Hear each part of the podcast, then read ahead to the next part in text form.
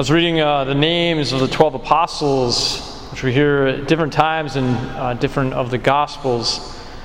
And I am a little uh, saddened. Just um, we do have an evangelist group in our in our church, and since COVID started, we haven't gathered together.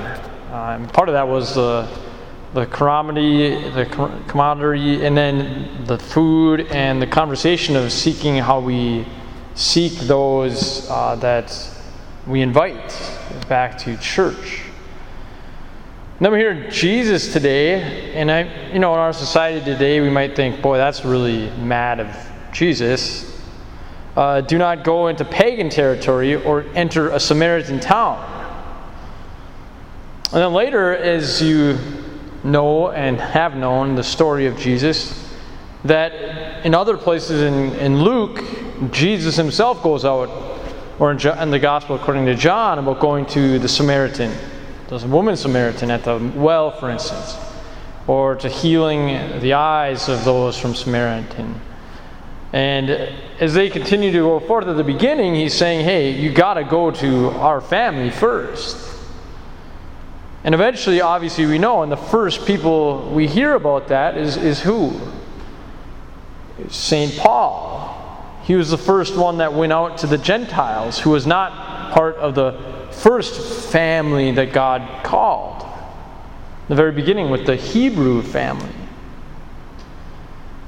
Go rather to the lost sheep in the house of Israel. As you go make this proclamation, the kingdom of heaven is at hand. And it's, I've, I've loved this, this phrase in this psalm of a verse in Ecclesiastes over and over and over about there's nothing new in the sun.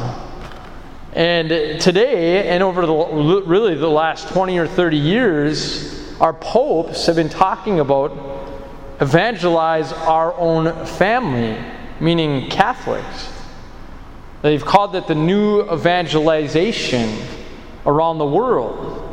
And again, just think about many of you right now that know of loved ones that are just drifting away and not coming to Mass, not coming to sacraments, not having their own children being baptized or being taught to, hey, you need to be at confirm, confirmation, you need to get married in the church.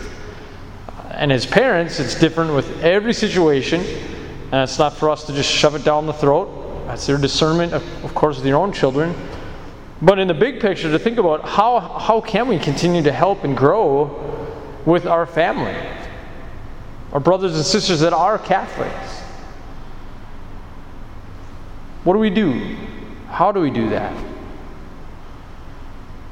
Continue to pray, continue to discern, and listen to what God has given you to do that mission yourself.